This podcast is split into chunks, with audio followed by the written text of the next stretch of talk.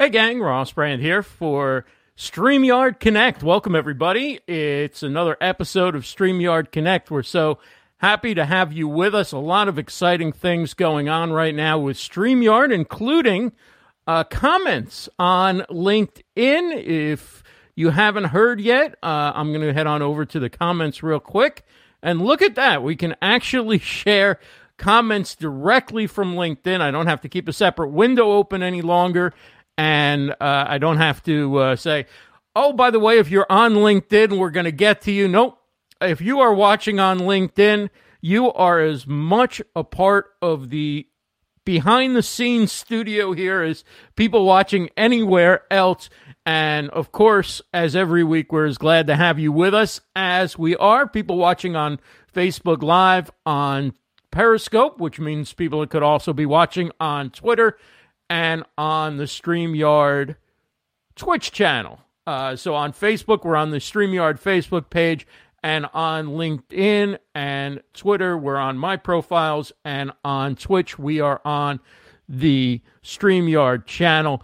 And coming up, we have a, a terrific guest today. We're going to talk to Dee Nimmin. Dee is uh, one of the leaders when it comes to mobile video on YouTube. Also, host of the popular Saturday morning Nimmin Live live stream. He does his own community live streams. Has uh, a membership on his channel. Has uh, close to hundred thousand subscribers, and he's a huge fan of Streamyard. So can't wait to talk to him uh, coming up in just a few minutes. Thank you, everybody, for joining us. Thanks so much for being a part of it. Again, we come to you every other Wednesday, 2 p.m. Eastern, with StreamYard Connect. We focus on all things going on with live streaming and particularly with StreamYard, both on the video production side, but also with what's going on in the industry in general, and uh, maybe I can get rid of that comment now. So you get the idea, right? You see that Hey LinkedIn comment. We are going to LinkedIn, and uh, that's pretty cool. It's pretty cool to be uh, able to not only stream to LinkedIn as we've been doing uh, for probably about nine months or so, but now to be able to share comments on the screen from LinkedIn is uh, just a pretty exciting thing. So um, let's get to the news real quick and uh, go go over a few basics about Streamyard, get to a couple stories, and then we will bring on the great Dee Nimmin to talk about mobile video and live streaming with Streamyard. And you see Dee there; he is the co-host of Nimmin Live, also runs the Dee Nimmin YouTube channel. Um, do subscribe; it's a, it's a wonderful channel for learning all things about mobile video creation. StreamYard, that's what we're using for this broadcast, of course. And the three pillars of StreamYard are ease of use, stability, and professional looking streams. You see the co founders, Geige Vandentop on the left and Dan Briggs on the right. And of course, we go to a whole bunch of destinations, just about every major social network you can think of. You can stream to Facebook, LinkedIn Live, YouTube, and go to Periscope, which of course gets you on to Twitter and uh, Twitch as well. And there's also RTMP. So uh, if you don't see a destination up there that you want to stream to, you basically go to that destination, you get a stream key, you plug it into StreamYard, and you're able to connect your broadcast to those destinations. Uh, we've kind of teased it enough, but there was some big news this week with LinkedIn uh, beyond just the comments. And uh, the co founder, Geige Vandentop, made the announcement this week. We uh, now integrate with LinkedIn Live events, which launched uh, last week, very, very recently. You would have seen a, um, a pop up video on the site explaining uh, a bit about them, but we're super, super uh, excited for that.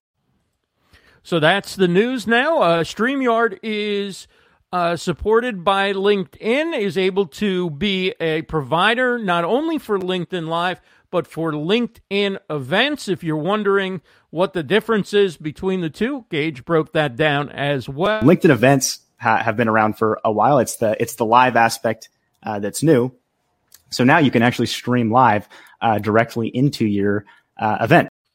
And because the events have actually a dedicated link, you now have a link where you can give people for that LinkedIn event where they can watch your live show. Uh, so StreamYard has the ability to connect to LinkedIn Live events. You can stream just as you would to any other destination or to a uh, regular Facebook Live broadcast, uh, uh, LinkedIn Live broadcast. Easy for me to say. You can also stream that way to a LinkedIn Live that is within the event. Basically, it's a very, very similar setup. You just have to create the event. And Geige talked about some of the advantages of using LinkedIn Live in events. A few of the things you should know about uh, LinkedIn Live events is uh, it's a trusted environment, so that's a it's a great play. That's a great thing you want for your event. You don't want some random link that someone doesn't recognize, right? So a great thing about LinkedIn is everyone knows what LinkedIn is. So when you when you host a professional event and you invite a viewer to it, they'll be very comfortable, you know, entering entering a place that they're already f- familiar with. It's also a great place to attract um, a professional audience. So um, we love all the platforms out there, but obviously for certain streams, you want to make sure you're you're only attracting uh, people that are part of people that are professionals and and and who are part of that community. And LinkedIn is certainly the the ideal place for that. I can't think of even a close second. LinkedIn is definitely where you want to be uh, for for attracting a uh, professional audience. And the numbers do seem to back it up it's really interesting. They've, they've displayed like how long people watch versus uh, regular videos and, and how well live video is doing. And it's pretty impressive. I was surprised uh, myself how, how, uh, how long people are watching live video and how interested people are in uh, live events. All right. So once again, you can connect from, from StreamYard to uh, LinkedIn live events. You set up the event on LinkedIn and then you stream from your StreamYard dashboard from inside the StreamYard studio to LinkedIn. You can get the comments not only on LinkedIn live events, but on now on any LinkedIn. Uh, you can get on any LinkedIn live broadcast. You can get the comments within the studio. You can share them on the screen, as I did earlier. And uh, the StreamYard Town Hall, the coming up Sunday night, 9 p.m. Eastern. That will be done using LinkedIn Live events. It'll be on the all the destinations where it typically is, but on LinkedIn, it'll be part of a LinkedIn Live event. So if you're interested in seeing how that looks and how it appears, you can head on over. You can watch on the StreamYard LinkedIn page and be part of the conversation over there. Leave a comment. They'll be able to show your comment on the screen and uh, exciting developments for StreamYard. If you're not yet using StreamYard, I mean, how could you not be after hearing all this good news? Uh, you can get started for free, 14 day trial with uh, the paid features included. Just head on over to livestreamuniverse.com slash StreamYard, livestreamuniverse.com slash StreamYard. That's livestreamuniverse.com slash StreamYard to get started with StreamYard. And if you need to learn a little more about using StreamYard, there's some aspect that you are confused about. Of course, you can ask questions in the community group. You can get support from the chat as well, but there are also tutorials that Geige has done, which are really good, and they're on the StreamYard YouTube channel. I'm also doing some tutorials on my YouTube channel as well, which is Livestream Universe. So check out uh, the StreamYard YouTube channel, youtube.com slash StreamYard, or my channel slash Livestream Universe, and you'll be able to come up with a wealth of different uh, tutorials and discussions about the platform, and uh, not only how to, but some good ideas for producing your broadcast. And when our guest Dee Nimmin joins us in a little bit, he'll have some more Great ideas for using StreamYard as well as for using mobile video. So, what's going on in the world of live streaming and content creation? Facebook had a new announcement about Facebook pages and Instagram profiles having a new shop feature. That means if you have a Facebook page, for example, you can actually set up a shop and you can sell products and services just as you would on your website and people can make a purchase without actually leaving the app. So they can be right there watching uh, content in Facebook. They can be scrolling through a feed. They come to something, or they can go visit your page and say, "Hey, I wonder if you have this th- this or that product." They can click a button. They can make a purchase right without leaving Facebook.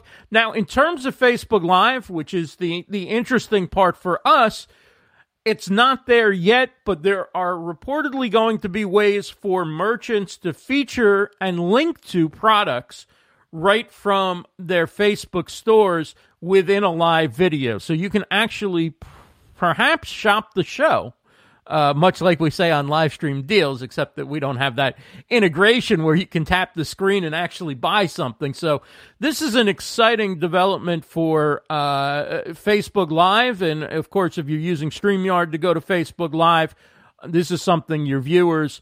I assume both on desktop and mobile, but I don't know for sure how this is going to roll out with Facebook Live. But this is something to watch. We've talked for a long time about QVC style live streams, about the ability to sell on live streams, about live streaming becoming the next sort of the next step in retail. It's it's happening already, but these changes by Facebook and on Instagram as well are going to continue facilitating that development.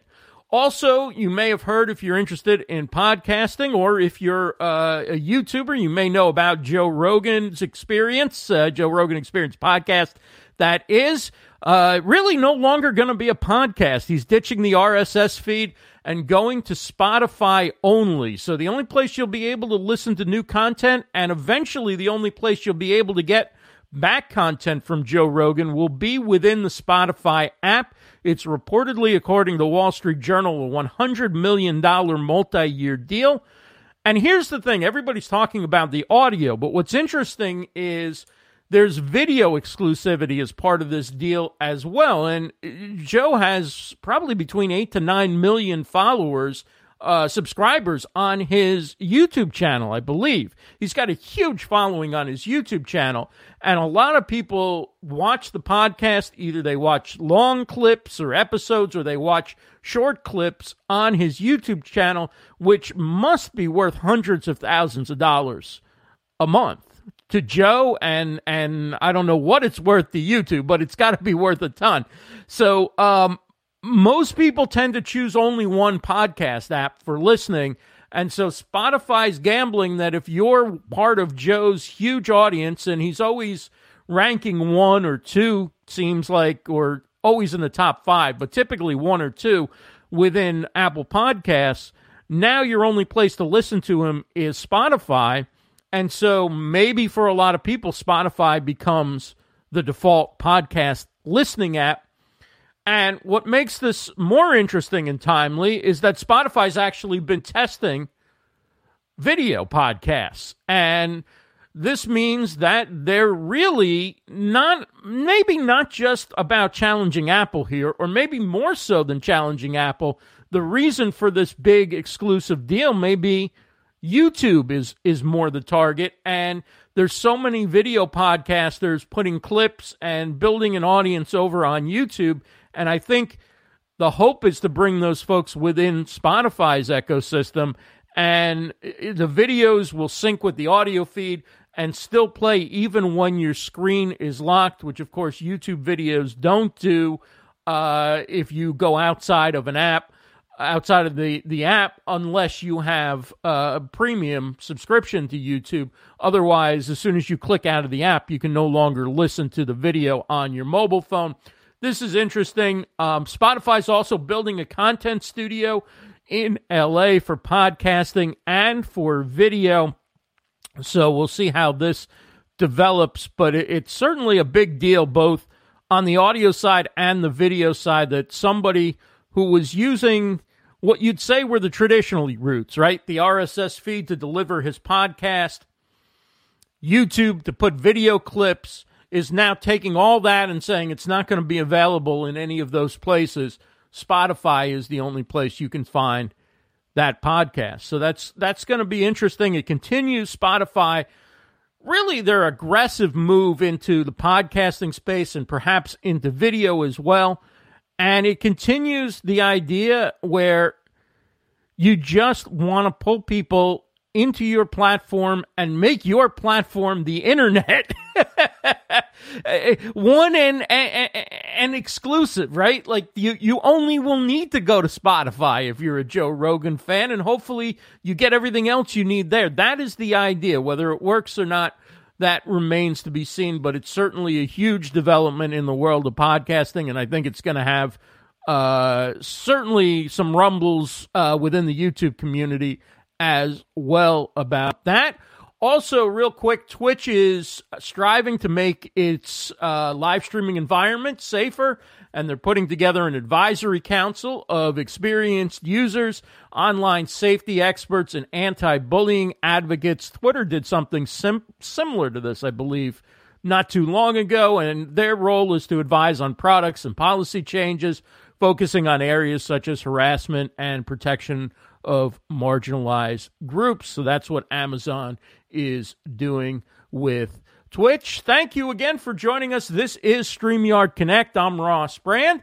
Our guest today is Dee Nimmin, who we're going to bring in in just a second. If you don't know Dee, well, you should know Dee. He is a YouTuber with uh, over seven and a half million views, almost a hundred thousand subscribers. He is one of the leading experts on mobile phone video creation and production. He knows all about the apps that you need to use on either iOS or Android for creating video and for all the other things you need to do for running a successful YouTube channel. Uh, he knows about smartphone audio, mobile live streaming, and also desktop live streaming, and particularly StreamYard. He was uh, raving about StreamYard on his Sunday night live stream, uh, which was great to catch him on. And of course, Saturday mornings, if that's not enough, he hosts marathon live streams with his brother Nick on uh, Nimmin Live.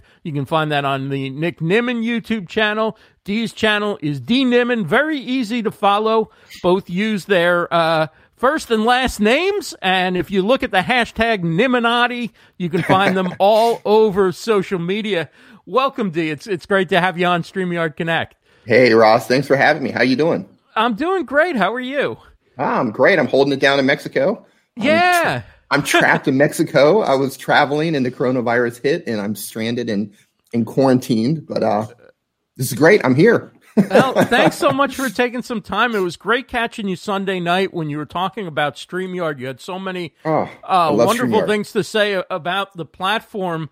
Mm-hmm. Real quick, as we get started, just tell everybody why you chose StreamYard for your your Sunday night live streams and and how it's been a help to you in doing what it is that you do in your subscriber uh, weekly live streams.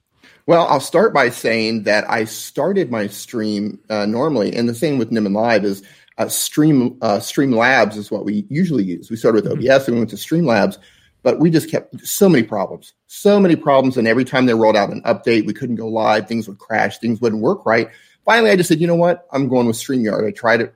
Uh, very first time I tried it, I thought, okay, this is really easy. And then the more I looked into it, and the more I realized, wow, I can change the backgrounds, I can change the overlays, I can put videos inside.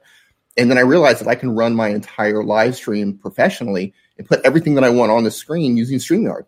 And right. it's not once has I have had a problem with it. All the other yep. streaming platforms, I have problems, but not not StreamYard. Yeah, that was the thing that amazed me. In fact, the very first time that I used StreamYard was when you and Nick were on together. I think it was the first time you guys had ever done yes. a side by side interview. Right, and right. Uh, because of some of the intricacies of setting up a live stream on YouTube and the fact that I was new to StreamYard, we struggled for a little bit, and then finally, I, yeah. I, throw out the royal we. Like you guys were, str- you guys were helping, and I was trying to trying to figure it out. But uh, the fact is that once we got it together and we figured out, okay, I figured out how to exactly locate where that stream is going to go and right. set up a new stream, whatever the quality was so good for the first time. And then I had Geige on the next day, who's the, the co-founder, and I interviewed him about mm. StreamYard. And I, I haven't looked back ever since. Every single show that I've done with a guest has been on, on StreamYard because of the ease of getting the guest on and the fact that the quality just maintains itself even as you bring on up to six people. And I guess you know coming coming from overseas and and different locations, you you might not always have the best bandwidth where you are. I'm sure you you guys do things to boost it and so forth, but I'm sure you've gone live from some bandwidth challenged environments. And how's that how's that worked out? well, so uh, just a couple of weeks ago, I have a friend in Thailand. Mm-hmm. He, he, speaks Thai fluently. He's lived there for quite some time, and he hits me up right. and he says, all, "He says all I have is my phone. I have my Android. What's the best streaming platform? I want to bring on guests." I said, "Streamyard." And he's the reason why I made a video showing you how you can run the entire show, not just come on as a guest, but run the entire show from your Android. So I showed him how to do that, and then I ended up making the video. And within just uh, about two weeks, he blew his channel up from bringing on guests in Thailand. He had under a thousand subscribers, and he just hit five thousand subscribers yesterday. Wow! And his last stream got ninety thousand views on it. Ninety thousand. Wow. So, and he, anyway, the point is, is he is he's struggling with bandwidth. He's just using mm-hmm. data, his data plan, and they go on for a little bit of time. It's not the best quality because of you know the data caps over there, but it's working it's working. It's flawless. It doesn't crash on him, and uh, uh, yeah, he's he's exploding now using Streamyard. That's awesome. And now his Android. Know, That's it. Now, now, we know about you can you can come on as a guest with your phone, right? Mm-hmm. But mm-hmm. you've actually come up with a way to host from the browser within your phone, right? For Android, yes. For Android, can mm-hmm. you uh, just just give everybody a quick overview? Not, a, not we can go watch your video later, but just a quick sense of because people, most people don't do it that way. It's not something right. I think Streamyard's pushed. We've talked about the guests coming on right. through it. But hey, I mean, you've got to use the tools that you have, and at this time where bandwidth is a challenge, a lot of places, if you can do that. Mm-hmm go ahead, tell everybody how how you came up with this and and and how it works. It's actually quite simple. So currently, this only works on Android. If it does okay. work on iOS, I haven't figured out a browser to do it in yet. The trick is is to use the Chrome browser, and then go into the browser itself and put it in desktop mode, and that tricks Streamyard into thinking that it's a computer. And then once you go in desktop mode through Chrome browser, then you have the same interface so you can run the entire show. It looks just like it does on a desktop. You tap on everything, everything shows right. up exactly the same. It's really easy. Wow. Yeah, so really that's, easy. That's something if you're an Android user and you don't have a computer with you, you're you're not able to connect your computer, you need to run off of cell data or whatever, you can do that mm-hmm. by going live on mobile and they can find and, that at youtube.com slash deenimmin, right? Yeah, I have a video on it. Uh, another cool thing you can do is so if you're run and you can do this with your computer as well. Right. But if you have two devices, you can run it on one. So you have your Android device, you can run the show. Then you can use your second device, send yourself a link, and you can mm-hmm. set up two actual cameras with your phones. You can switch between cameras, which works really well if you're doing, uh, you know, uh, tutorials and you want to do like a top-down shot. You could use your phone for the top-down shot and then switch back and forth. Hmm. Yeah, there's there's it's it's endless the things you can do with Streamyard. Interesting. yeah. You mean something something something like this? Yes. Yeah, and run it all from your phone. And run it all from your phone. Yep. yeah, so I mean it's it's way cool and one of the issues with the phone and and maybe this is something you've been asked before is you can't seem to turn the volume on your phone all the way off. Now you can mute the speaker Mm-hmm. You can try and mute the microphone. but if you if you just set it up as a camera and try and turn the volume off, you will hear a little bit of feedback coming back through that microphone, I think, in the camera. Sometimes, yes. Some, sometimes, yes. What's the best workaround for that? Um, you know, the, the best way to eliminate feedback that I found is just to make sure that you're using some sort of an earbud or a headphone because usually the feedback is coming back coming out because the audio is coming out of the speaker and back into the microphone right right right right and so you could also plug something into the headphone jack of the phone that you're using as a camera essentially because you don't and turn all the audio settings off basically. Right right. Like when i do that it, i can come in sometimes i come in with a second browser in you know like I'll be using Chrome and then I'll set up a second camera with Opera and come in. And what I'll do is I'll not only mute that browser so I don't hear that delay but I'll also turn off my audio within StreamYard's dashboard so that Right. there is no audio coming in or going out from Yeah, there. exactly. Yeah. Yeah. That's why a lot of people have echo too. People say, I've got echo. How do I fix it? right These, right Have your guests wear these as well. Absolutely, absolutely. So uh, let's talk about um when you're doing a show like like um your your Sunday night show or even uh the show that you do with with your brother, you guys have so many comments. I mean, there's so many comments and questions. Um, I, how do you keep up with the comments? How do you manage the comments? Do you do you do you uh, constantly look at the comments as because many times on your show you're on solo. So how do you follow the comments? How do you manage that interaction? Because you're so good about acknowledging people and bringing their questions in and staying on top of what the feedback that the chat's giving you, and yet at the same time you don't let it disrupt you from giving the information on whatever topic you're talking about. So how do you manage that? Which is uh, it can be a challenge for people. The easiest way that I've found is to create a Google form.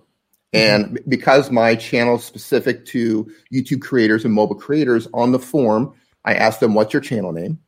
I ask them, What's your channel goal? I ask them what type of channel you are, and I give them options. Are you a gaming channel, and so on and so forth. And then I ask them what device they're on. And then I say, What's your question? So they go through and they fill the form out, and then I keep that open in one browser. So as I'm looking through questions, I can go through. So I see their channel goal, I see what device they're on. So when they're asking a question, I know exactly how to answer it. Because if you ask me YouTube advice, I don't know what to tell you unless I know what your goal is. Are you trying to build right. a community? Are you trying to make money? Are you trying to get subscribers? Are you trying to build your brand and influence? There's a lot of answers that I can give you based on what your channel goals are. So, I use the Google I use the Google form and they Right. give me the information and it helps keep all of that in order. The second thing that I do is because I have memberships activated on my channel, I your eyes, you know, you're looking for those members. I always answer their questions first. That's part of being a channel member. Nice, nice. Yeah. And so when you decide, for instance, who to do a channel review for or whose issue to address, you have those questions ahead of time and then you just notice, okay, they're here. Because I assume Yes. you're not going to address somebody who sends you a question and doesn't show up. You want to Right. address somebody who's going to benefit from what you're talking about and and be able to respond if if they uh, you know if they have some feedback that can help you in terms of helping them, right? So Absolutely. uh, but but then then you know what who you're going to address. You can pretty much have your hit list together before the show starts, right? And then it's a matter of following your members first, and then you can check the super chat. So it, it's the same thing. Um, most people aren't going to have the volume that you do and that you and Nick do on your show. So it, it's just a matter of thinking ahead. Where do you want to find those questions from, or maybe doing a form, even if you have a smaller audience ahead of time, if you know the topic, or if it's in your case, it's kind of an evergreen topic, right? Because it's always Usually. Help me with my my YouTube channel, right? What's wrong Well- with it, or what can I do better, or where where can I make an improvement? Right. Well, in the form, I also have them link out to the YouTube channel. So you kind of have to qualify them. If they can't give me all the information, then I'm going to skip them. So you have to you have to fill out all the information. The second thing about the form that's really good is now you have catalogs because you can download the re- you can download all the questions. So if you wanted to do a podcast, if you wanted to make another video about answering the best questions, you can download all of them and have just archives and archives of amazing questions that you can sift through for a podcast or for uh, standalone videos. We have a So mobile. can- oh, go ahead, Dee. I'm No, I was just saying you can repurpose all of those questions. We have a mobile video question. Bruce Carlson says, uh, Great questions on the audio from the phone. I'd love to know the best way to bring in the iPhone as a second camera. My iPhone camera doesn't fill the screen, the aspect ratio 16 by 9, but still there's the black bars running down the side because the iPhone doesn't fill it even in horizontal. And so, do you have a trick or a tip for that?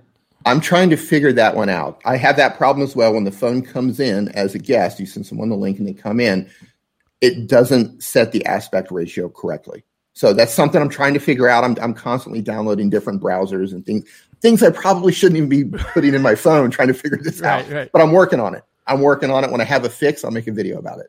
One thing I've done is I've uploaded a transparent overlay that leaves space for a narrower window that cuts off the edges. Mm, Um, smart. And I did that in in the beginning because uh, with my green screen and where my camera was located, I I was getting outside the green screen, so uh, it it had a wider angle at that time. So I, I was able to do that, and, and that same that same layout works for uh, a mobile phone, but it's a lot of work. So I'm not sure. Yeah.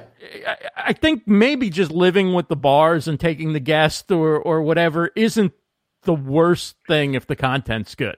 You know, as from a from as a creator, as someone who is doing the live stream, we want everything to look perfect. I get Mhm. that.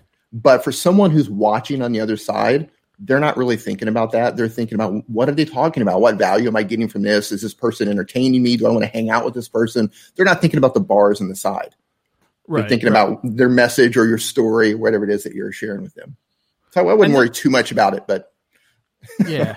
And then as you repurpose it, of course, Hmm. um, you can always go into an editing software and you can you can work that out. do your own sort of custom layout to cover that up and you know make it look good and don't forget you can not only catch Dee on his sunday night uh, member subscriber hangout uh, where he takes all sorts of questions about managing your youtube channel and mobile video but Dee also hosts co-hosts Nimmin Live with his brother Nick. Uh, NimminLive.com will take you to the live show every Saturday morning, 9 a.m. Eastern. It, well, it starts Saturday morning, but it goes uh, probably uh, almost. Uh, what, what did you just wrap up this weekend's uh, about five minutes ago, or how does that work? I I haven't been part of this since I've been. So we That's have right. a we have a we have a full studio that we normally live Right, stream right. Mm-hmm. in. We have the desk and the backgrounds and all this, you know, all, full studio. But since we've been separated and since the quarantine has happened, he's been streaming from his own location.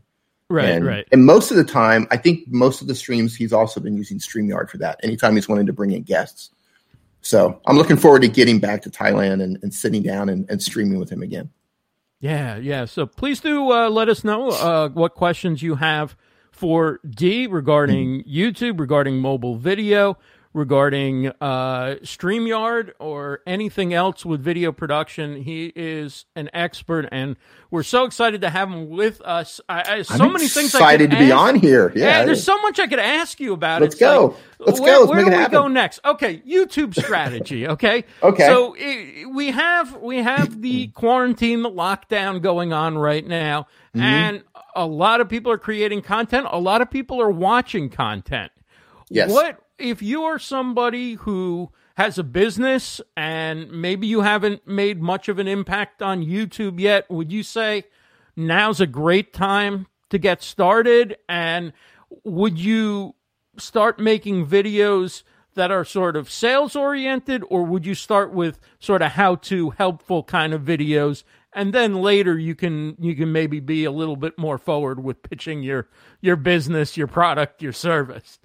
The first thing I would do if you don't have a presence yet, I would Mm-hmm. it, whatever camera you have, whatever it could even be your phone, Right. start making your video today. Start making your video today. And the type of content that you make is going to depend on your channel goals. It's going to depend on your business goals. Are you, do you have a brick and mortar? Are you trying to get people to come into your location? Or are you trying to sell online products? Are you selling digital products?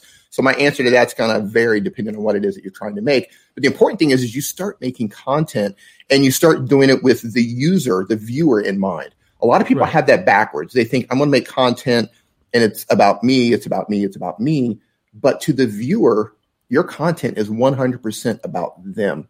And until they get to know you as a creator, as a person, as a business, they don't know you, they don't trust you, they're not they don't really care about you that much until you give them a reason to. So the first anytime somebody says, "Hey, I want to get on YouTube, what do I how do I start?" Find an audience that isn't being served and serve them. Make videos for that audience. So you have to know who it is that you're trying to attract. Who is your audience? Define them. What do they look like? What do they what do they like? What do they do in their lives? And then make videos for that person. Communicate to that person. Don't think about making videos about I'm just trying to get a ton of viewers. Think about I want to have a conversation with one person and I'm going to make that video for that one person.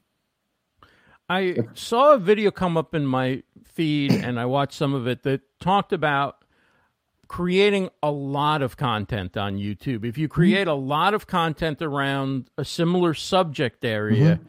you'll grow faster, you'll gain more authority. I guess if the content's good and people like it, do you recommend for people who have the time in their schedule to create a video every day, or do you think that's overkill and maybe you're even cannibalizing some of your momentum by doing that? Daily content is a grind. And I recommend anyone who's starting out, you have to learn the basics before you go daily. Now, it's kind of like a chicken and an egg here because how do you get better? By doing more of it, right? You get better by making more videos, but at the same time, you don't want to just upload for the sake of brute force uploading, hoping that the, the number of videos that you have is going to make a difference. You would be better off making one quality video mm-hmm. instead of making seven videos that aren't that good. Right, right. So I, I, would say master the art of finding the right topics, master the art of communicating in front of the camera, master your hook. When your video comes on, you have seconds, seconds to to get the interest of the person that's watching because they click your thumbnail. You now have seconds to get their attention. You have to master that. A lot right. of people make the mistake and they'll put like a, a, a 20 second video intro. You, you click right. play and there's this huge, that's not why they're there. They don't come to your video for the video intro. They come for the information. So you got to master that. You have to learn how to make great looking thumbnails so people want to click. Your thumbnail is put into a sea of other thumbnails. You have to win that click. Right.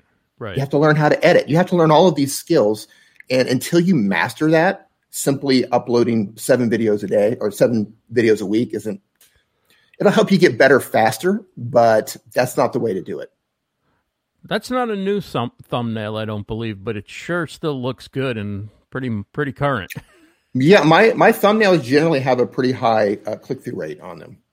And what I do is I look at all the other competitive thumbnails. I look at I'll, I'll type my title into the search bar. This is you know how to make videos with your phone, right. and I look at all the the competition, and I say, okay, what colors can I use? What fonts can I use? What imagery can I use to stand out amongst those videos. Right, right. And that's that's kind of how I dictate my my thumbnails.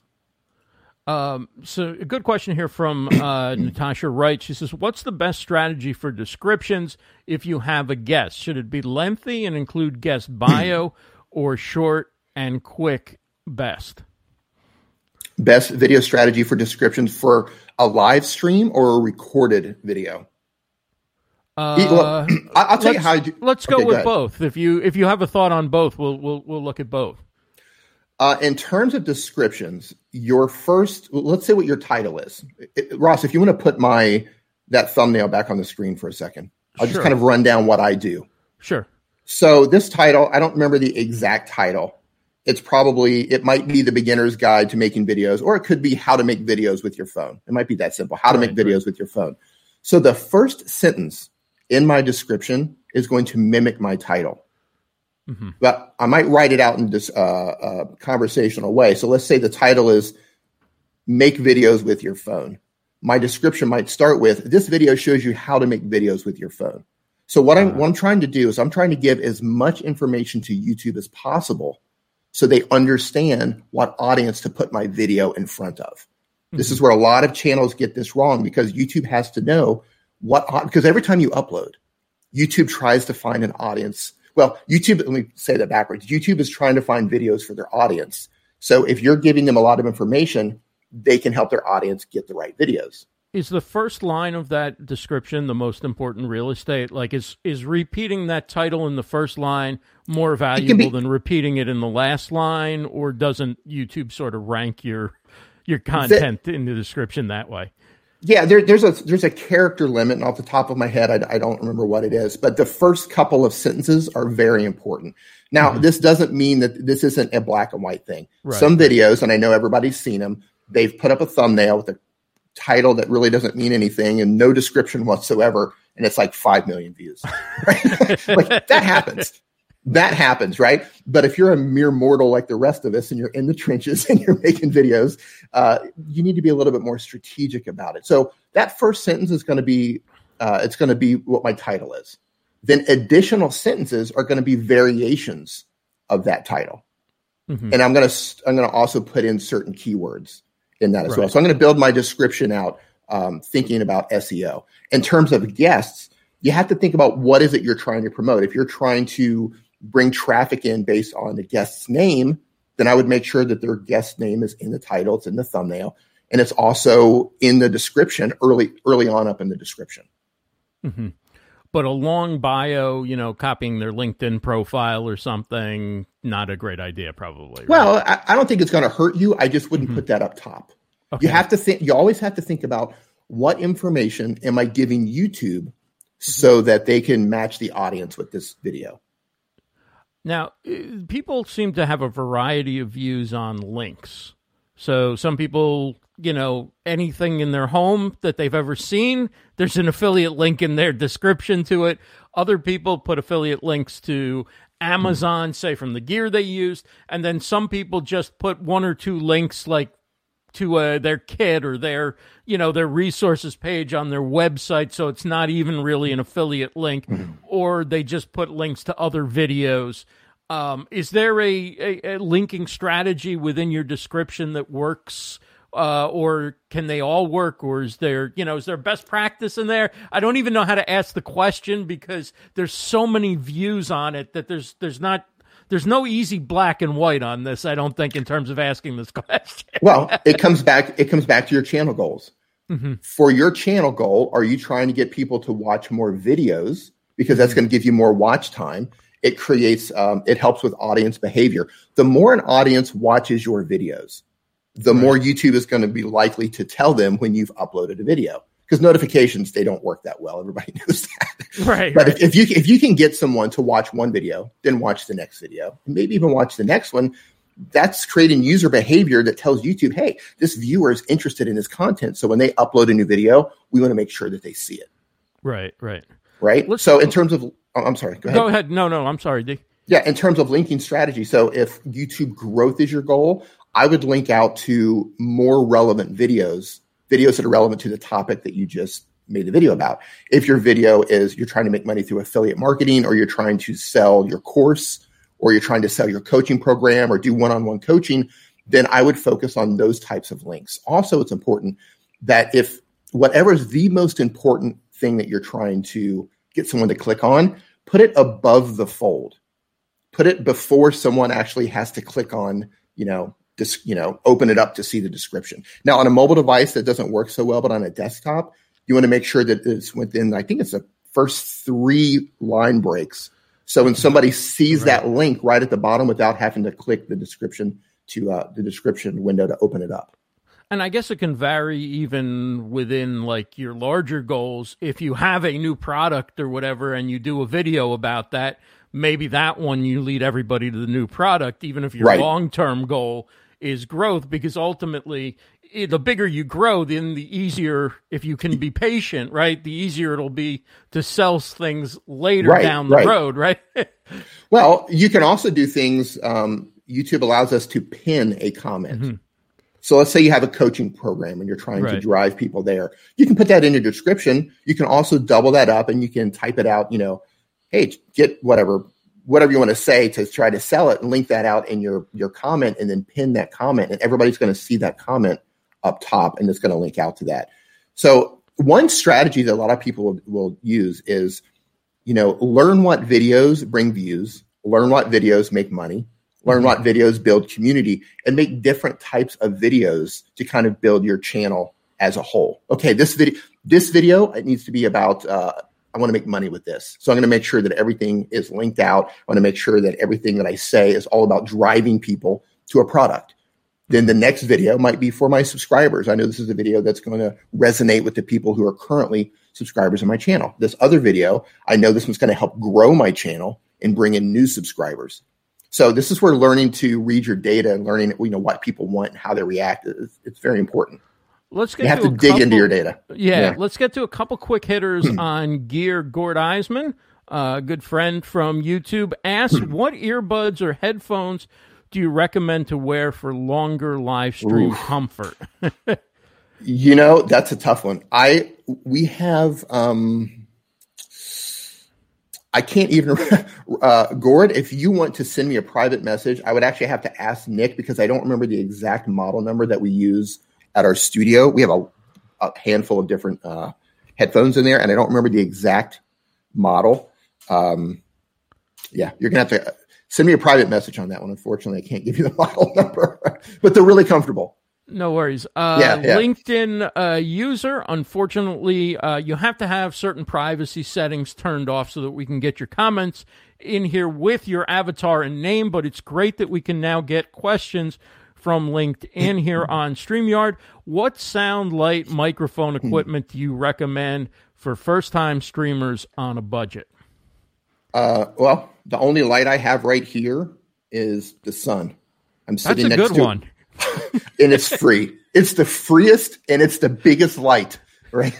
Yeah, I'm, It's I'm sitting- consistent too, shows up a lot. you know it's going to be there every day, right? so I'm sitting next to a huge window. That's Mhm. it. That's all the lights that I have on right now. I mean, it's not the best, but in terms of budget, it, it works. It gets the job done. For microphones, for budget, there's a microphone that I recommend called the Boya B O Y A BYM1. The Boya BYM1. It's a lavalier microphone. It clips onto your collar wherever you want to clip it, and it will work with your smartphone or with your computer. It's around 20 US dollars and it sounds really good. Wow. The Yeah. Nimmin brothers are the Smithsonian Institute of Social Media, says Chris Rossetti. What a great comment. That's, Um, that's great. Thank Now, you, Chris. you- you're somebody who uses all different types of cameras, right? You don't only Yeah, yeah, shoot I- mobile, you use, uh, you know, DSLRs, you use uh, webcams, you've used everything. Where does mobile really shine? Like, where is an instance where you might have your whole choice of kits to take with you, but you go, this is a shoot where the phone will just be the best option, no doubt, even if I could use anything that I have. Where where does the phone Hmm. really shine the best, do you think? Well, I, I, there's a couple uses for phones, and I I come from a video background, so I'm used Okay. to, to dealing with cameras. But I'm trying to get my entire workflow to be 100% mobile. I have the new iPad, and I'm trying to get my entire editing workflow there. I, I can edit everything on a phone. I, I prefer to edit on an iPad over a phone. I have Right. huge fingers, and I I like the real estate of the iPad. But I'm trying to get everything broken down to where I can do it with my iPhone and my iPad. Mhm. And now with the new filing system that Apple has rolled out, I, I think I can do that. Now, in terms of where a phone comes in handy, first thing is if you know how to make content with your phone or specifically live streaming, let's just focus on live streaming because that's what Right. we're talking about here. What if something happens to your computer? You're getting ready to go live and you've mm. got a glitch in your computer. Something's ha- it's a computer. Windows 10 rolls out an update and you can't connect your camera. Six hours later, you're still sitting there. right? But if you already know how to live stream with your phone, no problem. You just set it up and you go. You don't even worry about it. And that's part of the thing about you have to you have to learn all of your tools. And I think it's a mistake to be dependent on any one tool. And that's where learning how to do this on a phone really comes in handy. A second thing that's really really comes in handy if you're a vlogger or you're filming something outside, when you're outside with a camera and a big, you know, a DSLR with a big lens and a giant microphone on it, and you're walking around with a Joby grip, right? The giant gorilla grip. People look at you, right? They look at you and like, well, what is this guy doing? Are you a YouTuber? But when you're outside and you have a phone, everyone is on their phone. Everyone's taking selfies. Everyone's FaceTiming. Everyone's checking in somewhere. Everyone's making TikTok videos. Nobody even looks twice when you're using a phone trying to make content. So a lot of people who are starting out, especially if they're vlogging or they're shooting outside, they're worried about what people are going to think of them, Right. right? Make it with your phone. Nobody's going to think anything. Nobody's going to think anything. And secondly, or thirdly, actually, uh, making content with your phone. They have some amazing video editing and photo editing. So if you like to make YouTube thumbnails, Snapseed is great. Lightroom Mobile is great. PicsArt is fantastic. Facetune is fantastic. Uh, video editing, you, you can sit in the back of an Uber and put your make your thumbnail. You can make your you can edit your YouTube video. So being you know creating content on the go. Speed.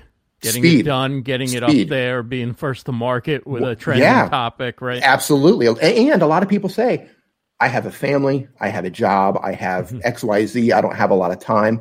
Okay, well, you're in an Uber or you have some time in the bathroom, you have some time while you do XYZ, grab your phone and make it happen. Question from Steve Taylor Dee. Hmm. What are some of your top tips for organizing a YouTube channel? For organizing it, can you clarify that a little bit, Steve?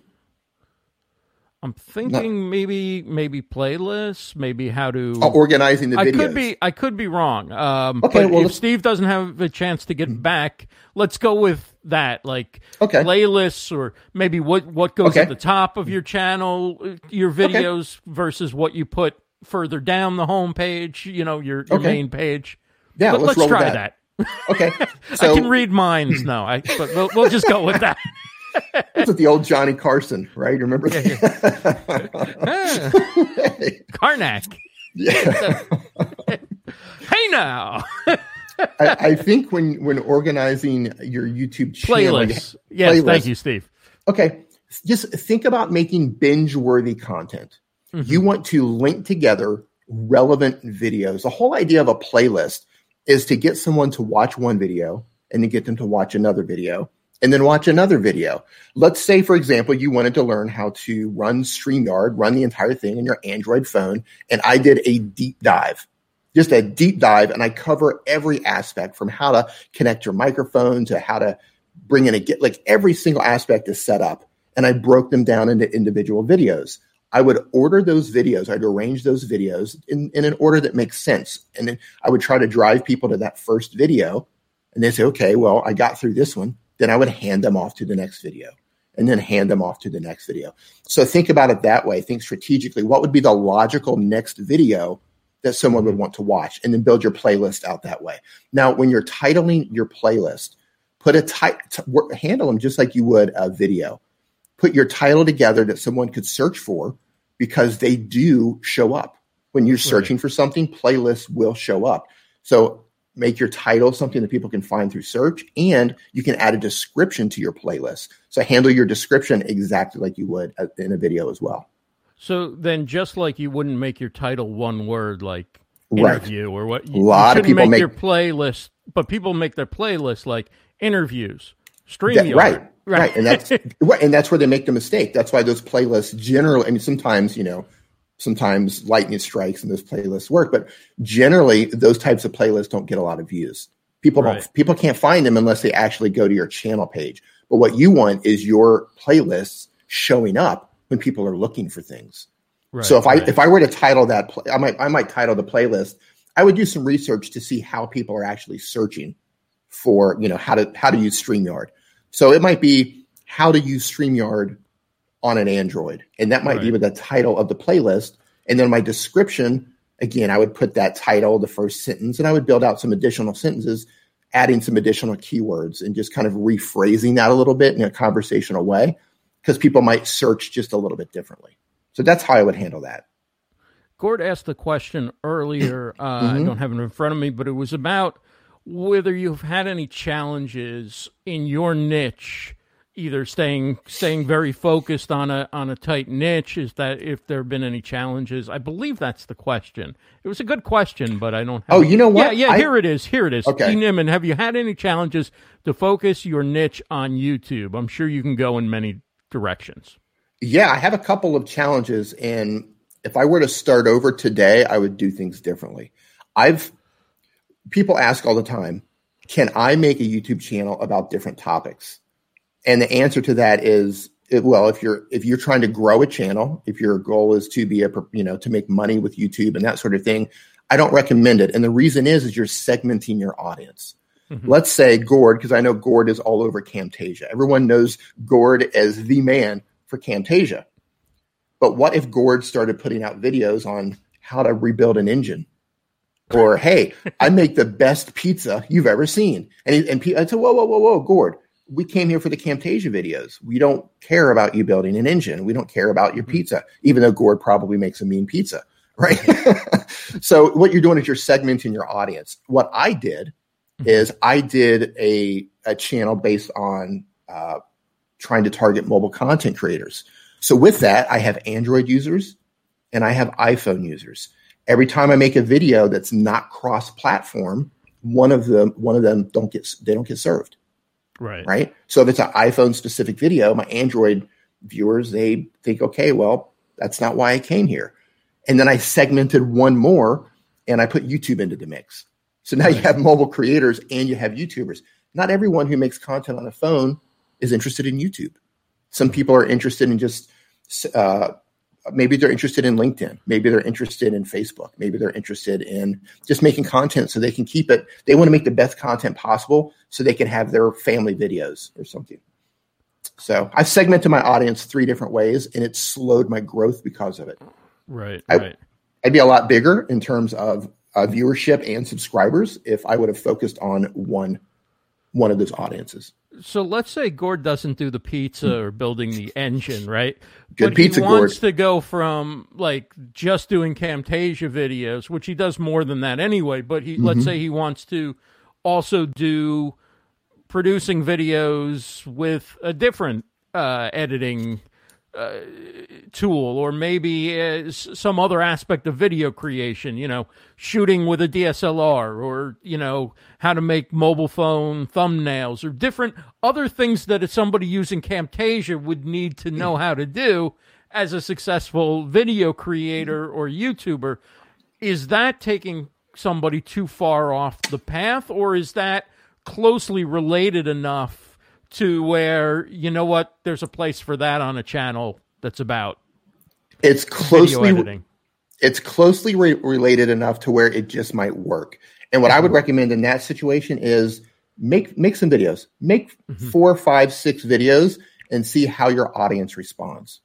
You might find that it's that your audience loves it. You might find that you bring in a whole new group of people, people that didn't even know you existed, now are flooding to your channel because you've tapped into another audience, or it might not work at all. So, you know, testing is really important when it comes to trying to figure out what's my next move. Should I make this type of content? Should like right now, I'm trying to make that decision of do I want to introduce iPad videos to my channel? Mm-hmm. I'm finding that more of my users because I, I run polls and that a lot of people are getting iPads. So I'm thinking, okay, should I introduce iPad content to my channel? How to do all the how to do all these things on an iPad? And I'll probably add it, but I'll probably right, but it might not work. Right, so we'll right. see. Right. you know, I started noticing, I guess over Hmm. a year, maybe longer, that certain types of videos are the only ones that perform really well on my channel for the most Yes. part. Yeah. Yeah. And and it tends to be talking about StreamYard and other video live video production tools. Yes. But but it's taken me about a year and a half to get to the point where I go, you know, maybe those should be the videos you do, and not every single live interview you do has to. You you know, not that I put everyone up there, but I feel guilty if I don't put most of them up there. And now I realize, like, you know what, the long form content may just not be what works for this channel, and unless I want to do another channel, which I don't have time for. Um, it's going to be either segments, short segments of videos that answer a question related to StreamYard or some other type of video production tool, or it's got to be on what people want. Otherwise, I'm just making videos for myself. well, you're you're absolutely right. Most channels, the average channel on YouTube, most of their growth is coming from just a couple of videos. Just a handful of videos will drive the majority of the growth on, on a lot of channels. And as a creator, it's now you have to make that decision. Those videos that are bringing in views, that are bringing in subscribers, do I want to make more of those or not? Is that the direction that I want to uh, put my channel in? Do I want to? Do I want, I want to start that trajectory? And if the answer is yes, then make more videos like that. right, right. Now, this might not work if this, if they're really old videos. Anytime I look at content strategy, I look at uh, videos within the past 90 days. What's Right. driving views? What's driving subscribers within the past 90 days? And do I want to make more content like that? If you want to grow faster, if you're right, if you say, hey, I want to grow faster, I want to make more ad revenue, I want to drive more business to my whatever program you have or affiliate sales, make more videos like those. Or you can just say, I want to make the videos that I want to make and then grow slower and hope that something works. Right, right. Steve Yeah. Taylor says, Thank you so much. The playlist advice was so helpful. So let's throw in hmm. another playlist type question. Paul. Okay. Ash says he's a comedian in quarantine trying to grow his brand, does a talk show with other comedians, a character who interacts with my audience in a game show each week. I split them on different playlists on my channel, but is that too scattershot? Hold on here. Let me reread that again. I'm yeah. A talk show with other comedians, a character who interacts with my audience, and a game show each week. So it sounds like he's got three types of content, yeah. perhaps. If you have those different types of content, I would arrange them in a playlist. So if you're doing interviews, for example, with other comedians, that would go into one playlist. You could also do things like you could build playlists, you know, the best of type of playlist. People love lists.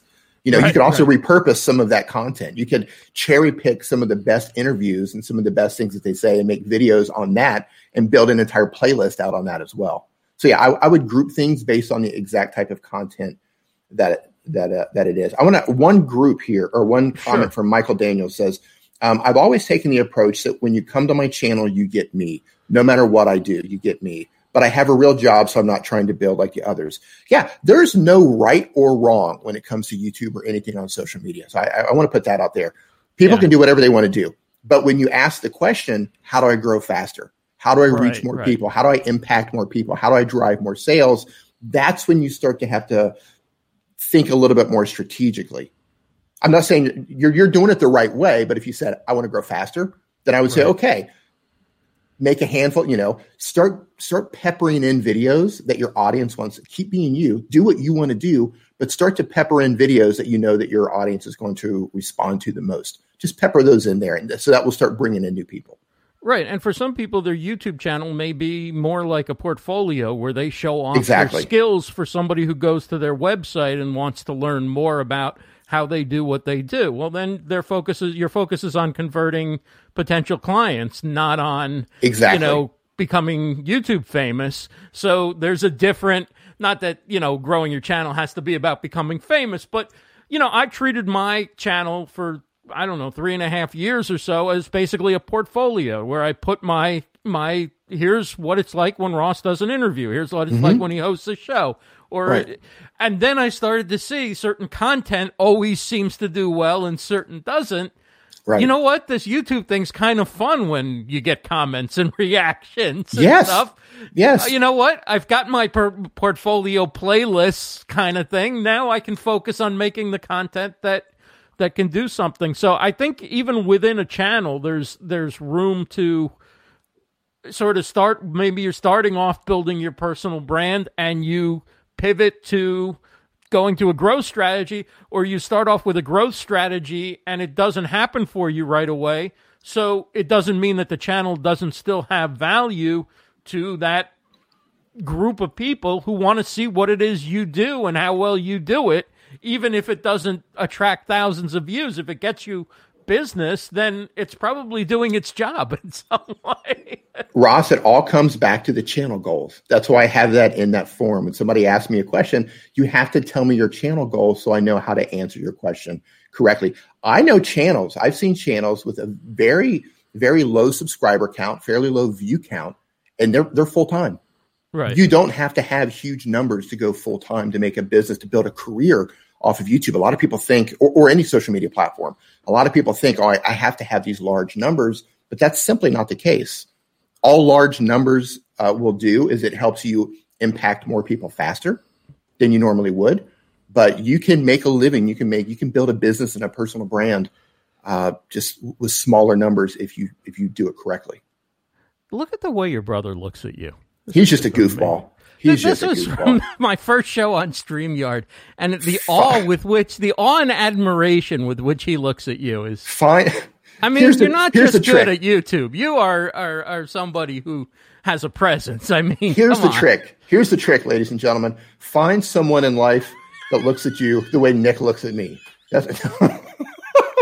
no, I, I, look, I'm I'm absolutely I, I I'm thankful every single day of my life. Uh, that I have him as a brother. You know, we're best friends, we're brothers, we're incredibly close. Um, I, I, couldn't ask for a better situation. You know, we're both on YouTube. Uh, he's he's my younger brother, but he's definitely a, a mentor as well in a lot of things. So lots of love there. Well, you guys do an awesome. I'm blessed, absolutely blessed to be able to do this with him. You guys do an awesome show, Nimmin Live, 9 a.m. Saturday mornings. And there's a ton of questions in the chat that we, we weren't able to get to in the time that we have. So what you want to do is you want to head on over to Dee's channel because he's got videos that address a lot of these topics. But he also does his subscriber hangout, uh, his quarantine specials, Sunday yeah, night. Just on Tell- here, right? Tell everybody wh- where they, how they can uh, get that form and be able to ask questions if they want to bring their questions over to your uh, Okay. live streams on Sunday night. Yeah. So usually when I'm at home, I have a more structured live stream that happens every Sunday night at a set time. But now that I'm kind of stranded in an Airbnb with noisy neighbors who are having parties and blasting music, I'm kind of I'm a little bit uh, unstructured at the moment. But when you do see me go live, which is sometime Sunday night usually, in my in my description, if you go down to the description, you might have to pass a couple of links. There will be a link to my form. You just click on that; it opens up a Google form. Anybody can make their own form. Uh, you can copy what I have if you want. It works really well for me. You can add things, you can take away things, and I would love to have you in the live stream. If you have mobile specific questions, YouTube specific questions, feel free to come and hang out and ask questions. Dee, thank you so much. It's it's awesome Oh, having Ross, you on and getting all your you. knowledge. And Thank you so um, much. I enjoy your work so much, and it's it's really an honor to have you on the show. Oh, uh, thank you, man. You're, you're, thanks for bringing me on. it's an honor for me to be here. Uh, Yeah, thank you so much, Dee. It's it's awesome. Hang out for a minute. I'm going to drop you down into the show and off from the show for a second as we wrap up. Uh, just want to tell everybody that there are more shows to come on StreamYard. You can check out Sunday night.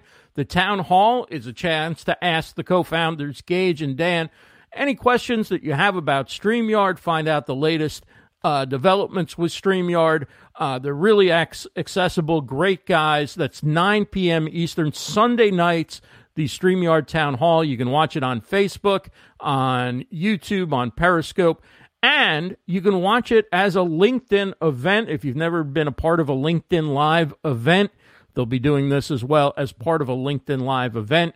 You can comment, and LinkedIn comments, as we mentioned earlier, do show up on the screen now. It depends on your privacy setting, whether your avatar will show up and your name will show up, but it's uh, really cool to have that additional integration now with LinkedIn for StreamYard. And Thursdays, 8 p.m. Eastern, 5 p.m. Pacific, Dana Benz hosts StreamYard Spotlight. It's a new name. It's uh, rebranding the name, and it's a cool name. StreamYard Spotlight makes you want to tune in just for the name alone.